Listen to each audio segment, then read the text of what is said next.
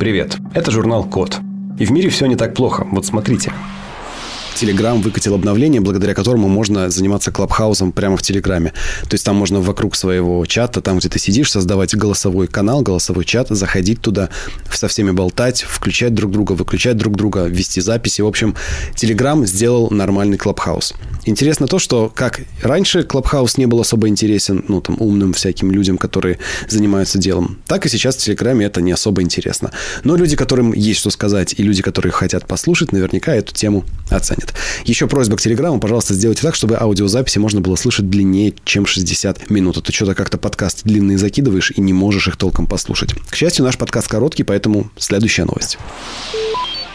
Важнейшее событие в градостроении и благоустройстве городов. Изобрели робот-бур для прокладки коммуникаций под землей ну, собственно, для умных городов. В чем смысл? Когда нам нужно проложить в городе какой-нибудь кабель или трубу, ну, в общем, что-то связанное с коммуникациями и инфраструктурой, ну, если эта штука лежит сильно глубоко, и ты не можешь к ней получить доступ из-под земли, тебе приходится разрывать дорогу, асфальт, там какой-нибудь пешеходный переход, в общем, место, где тебе нужно проложить кабель, тебе нужно ломать там дорожное покрытие, залезать внутрь, копаться и только там прокладывать кабель.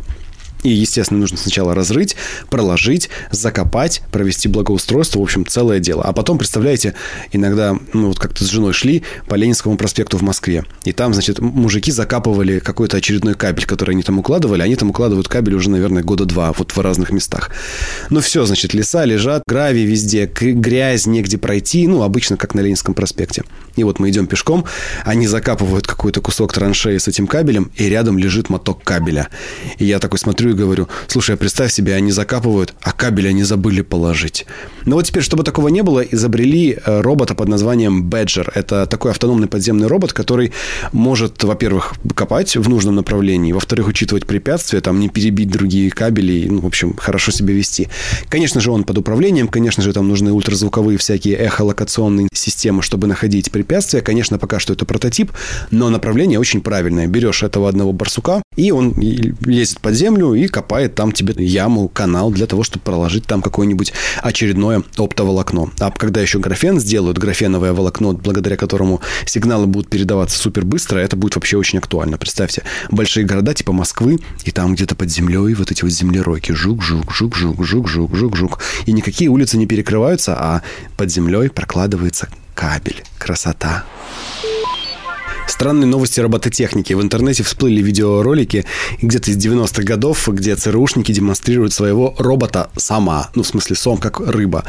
Ну, значит, робот размером с сама, который плавает как сом, выглядит как сом, и может плавать вверх-вниз, там направо-налево, повышать, понижать глубину своего плавания. Управляется он по, с помощью радиопульта.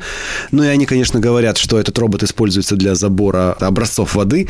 Но, конечно, понятно, что на самом деле этот э, робот такой подплывает куда-нибудь под лодку и такой пик-пик-пик-пик, например, такое. Или просто подплывает к лодке и начинает прослушивать, о чем на этой лодке говорят. Такие дела, ребята. ЦРУшники следят за вами даже из-под воды. А вот менее экстремальные новости. Придумали линзы для коррекции дальтонизма. Это гидрогелевые контактные линзы, то есть легкий вариант, с золотым нанокомпозитом, которые помогают, линзы, помогают в коррекции дальтонизма.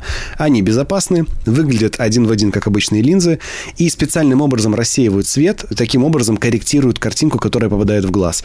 Э, золотые частицы внедрены прямо в гидрогель, и он остается безопасен для глаз, для людей, для слизистой оболочки. Ну и, в общем, будут теперь испытывать на людях, чтобы действительно помогать им видеть, даже несмотря на то, что они какие-то части спектра не видят. Такие дела. Не дает ученым покоя Марианская впадина. Это самое глубокое, считается, место на Земле. Там очень большое давление, и там еще что-то умудряется жить. Ну и ученые придумали специальную робо-рыбу, которая, во-первых, гибкая, поэтому ей не так страшны э, вот эти все перепады давления. Во-вторых, у нее искусственные мышцы, и все это, значит, они затолкали в специальную роботизированную рыбу и отправили на глубину э, Марианской впадины. Сначала протестировали ее в Южно-Китайском море, там на глубине более 3000 метров, а потом отправили прямо вот в Марианскую впадину, и она там уже будет на глубине 10 тысяч метров, почти 11 тысяч метров плавать. Правда, если посмотреть видео, там понятно, что это никакой не автономный суперплавучий робот, который плавает там внизу по впадине и все изучает. Нет, конечно. Это просто маленький прототипчик такой мягонький, который просто, слава богу, научили как-то хоть двигаться, как-то чуть-чуть плавничками шевелить на такой глубине под таким давлением. Вообще удивительно, что ученых не отпускает эта Марианская впадина. Им прям интересно, что же там на дне будет, что там можно будет изучить. Ребят, столько проблем вокруг, столько всего происходит у нас на, на обычном давлении. Зачем вы туда лезете?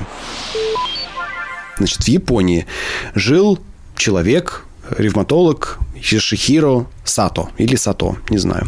И вот Йошихиро, значит, э, ну, занимался своей медицинской деятельностью, э, занимался исследованиями, писал статьи, ну и все было нормально. Делал он это, ну сколько, лет 20, наверное, он этим занимался. Ну а как устроено исследование этих людей? Он пишет статью. Здравствуйте, я вот, э, значит, занимаюсь тем-то и тем-то. Вот я провел исследование о влиянии такого-то препарата или такого-то метода на такое-то лечение. Вот, значит, моя группа, вот так я сделал исследование, вот такие результаты я получил, ну вот, типа, вот, пожалуйста, смотрите. И, по идее, как бы в теории, другие ученые должны такие взять, посмотреть на его данные, сказать, хм, интересно, пожалуй, проведем такие же исследования в наших, значит, краях. Но, видимо, что-то пошло не так, видимо, как-то не интересовались люди его исследованиями, ну, в общем, что-то произошло, что никто за 20 лет так и не решил повторить его его эксперименты, чтобы получить такие же данные или получить другие данные. Ну, то есть обычно ученые в этот момент перепроверяют друг друга, проводят схожие эксперименты и либо подтверждают, либо опровергают. Этот парень, мужчина, дед, наверное, 20 лет публиковался, и никто ничего не замечал. А что они не замечали? Они замечали они то, что данные он эти выдумывал. Никаких исследований либо не было, либо данные были притянуты за уши, либо исследования были формальные до галочки. Короче, данные были абсолютно левыми. А как выяснили? А выяснили просто накатив на него специальный алгоритм, накатив на его данные, алгоритм, который занимается статистическим анализом. Проанализировали данные, посмотрели, нашли аномалии, сказали, хм, статистически не может быть у него таких данных. Пожалуй, наверное, он врет. Надо сказать, что это один из, наверное, крупнейших случаев научного мошенничества в, ну, в мире науки.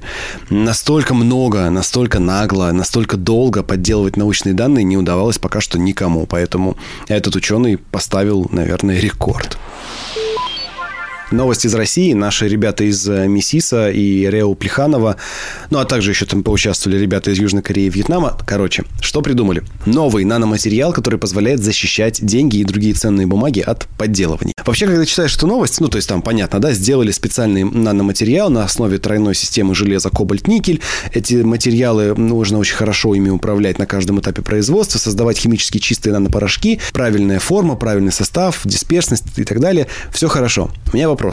Какие к черту бумаги? О чем вы говорите? Уже весь мир давно перешел на электронные цифровые подписи, 256-битное шифрование и сертификаты безопасности, которые позволяют тебе защитить, оцифровать, получить цифровой отпечаток от любого документа. Зачем тебе защищать ценные бумаги от подделки, если ты можешь их защитить просто цифровым отпечатком? Тут NFT-токены уже начинают торговать. Люди токенизируют свое искусство, токенизируют картины, работы Бэнкси э, с э, всякими там его его рисунками сжигают, чтобы превратить ее в токены и продавать на цифровом аукционе, а тут ребята придумывают, как защитить бумаги. Нет, я, конечно, понимаю, что время очень долго будет тянуться, прежде чем мы перейдем полностью на цифровой документооборот. И еще лет, там, наверное, 50, а то и, может быть, 100, бумага в каком-то виде все еще будет котироваться и, и важна для нас, как для страны и для всего мира. Но я думаю, уже через 100 лет никто даже не подумает о том, что можно документы печатать на бумаге. Господи, мы деньгами это наличными перестали пользоваться в крупных городах. Я вот снял 5000 рублей где-то месяц назад. Все не могу разменять, потому что никому не нужны мои наличные. Я везде расплачиваюсь картой, и я при этом живу в Туле. Кстати, если у вас в Туле есть где разменять 5000 рублей, скажите, мы договоримся научились находить дипфейки по глазам, откуда не ждали. Ну что, дипфейки вообще это большая-большая-большая проблема, потому что чем дальше развивается технология, тем более реалистичными оказываются эти дипфейки. Ну, то есть я помню, не знаю, года три назад мы еще смеялись, ахаха, да как вы думаете, вы что, с ума сошли? Конечно же, никакая технология дипфейков не заменит реального человека в кадре. Сейчас ты уже смотришь в кадр иной раз и не понимаешь, это фотошоп, это дипфейк, это 3D-графика или это просто человека такое помятое лицо. Ну, в общем, чем дальше, тем дипфейки совершеннее, и, конечно же, их нужно уметь определять, потому что ну, ужасные вещи можно делать. Заявления президентов, подделывать голоса можно, заниматься там подделкой биометрических данных, подделывать людей в Zoom-конференциях, на Zoom-колах. Ну, в общем, это большая проблема. И... Но это, понимаете, это как дать в руки людям Photoshop, дать им возможность подделать любую фотографию любого человека, любого паспорта и так далее, и по этому паспорту выдавать кредиты. Вот примерно такова проблема. Ну, так вот, в Баффало, в США придумали новый инструмент для определения дипфейков.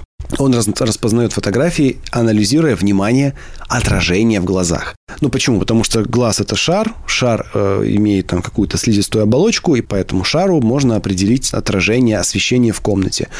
И более того, у нас еще не только на глазном яблоке есть блики, а еще и цвет – комнаты, цвет окружающих предметов. Ну, в общем, цвета вокруг влияют на то, как выглядят наши глаза. И если в чужую фотографию вставляют какое-то лицо, это, скорее всего, не перенесется. Ну, то есть еще нет таких алгоритмов, которые бы, например, если ты сидишь возле красных штор, чтобы он перенес э, отражение с красных штор на твои глаза. Такого нет. Но это пока. Это же вечная война теперь будет. Теперь э, одни будут выпускать инструменты обнаружения дипфейков, а другие будут создавать инструменты для обмана этих инструментов. И вот так вот они будут воевать, а дипфейки будут становиться все более и более совершенными. Так-то вообще человечество стало уже вплотную подходить к созданию полностью функционального дисплея на основе ткани. Придумали, как вживлять очень маленькие светящиеся элементы в ткань и управлять ими с помощью специального протокола. Короче, реально шарф, ну, сколько-то, ну, шарф, длиной как шарф, и шириной как шарф. И это все дисплей. Его можно мять, мыть, завязывать вокруг шеи, ну, то есть просто как ткань, да, осталось подключить к нему что-то, элемент питания и там, клавиатуру, мышь, Bluetooth, я не знаю, какую-нибудь технологию беспроводной передачи данных, и у тебя реально будет дисплей в виде шарфа, который можно совершенно неотличимо от другой ткани использовать, носить, там, использовать как одежду. Ну что, это значит, что у нас будет более интересная, более симпатичная э, одежда. Она будет менять цвета, менять дизайн, паттерны и так далее. Более того, представьте, э, вот какая-нибудь компания производит костюм из вот этой вот цветной ткани. Вот представьте, произвели. Это супер дорогой костюм, потому что ткань будет многоразовая. Ну, в смысле, она будет носиться очень долго, будет очень устойчивая, очень выносливая. Здорово. И теперь компания будет продавать за там 3 копейки, как приложение в App Store, скины на эту одежду. Ты его покупаешь за бешеные деньги. А потом, смотрите, просто каждая новая коллекция это просто digital принты поверх твоего существующего костюма. А еще представьте, что к этому сверху добавят какую-нибудь систему моделирования объема, там какие-нибудь спицы внутри гибкие, какие-нибудь механизмы, которые будут менять форму твоего этого костюма. И у нас будет мода 3.0, ну или 2.0 ты будешь покупать в цифровом магазине, например, за 50 долларов какие-то эксклюзивные скины на твой костюм и ходить в скинах, а не в настоящих костюмах.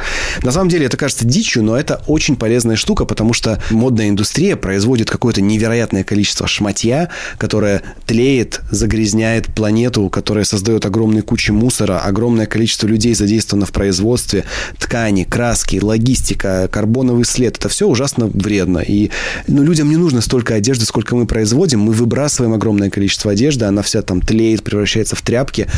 И все это потому, что ну, просто людям хочется раз в годик там обновить гардеробчик и поносить какие-нибудь более приятные шмоточки. Нейронку научили создавать портреты, привлекательные для каждого конкретного индивидуального человека. Как работает? Кладется человек, подключается к нему устройство для анализа активности мозга. Ему показывают фотографии. И по отклику мозга решают, нравится человеку эта фотография или нет. Дальше происходит что? Меняют какие-то черты лица, этого человека, да, которого тебе показали. Показывают снова. Нравится, нет. И так у тебя получается как бы нейронка, то есть искусственный какой-то интеллект, который обучается на твоих мозгах, представьте. То есть сейчас это кажется странным, но вот представьте, что там за несколько часов или там, ну, может быть, в будущем за несколько секунд такая нейронка сможет составить тебе портрет твоей идеальной женщины там, или идеального мужчины.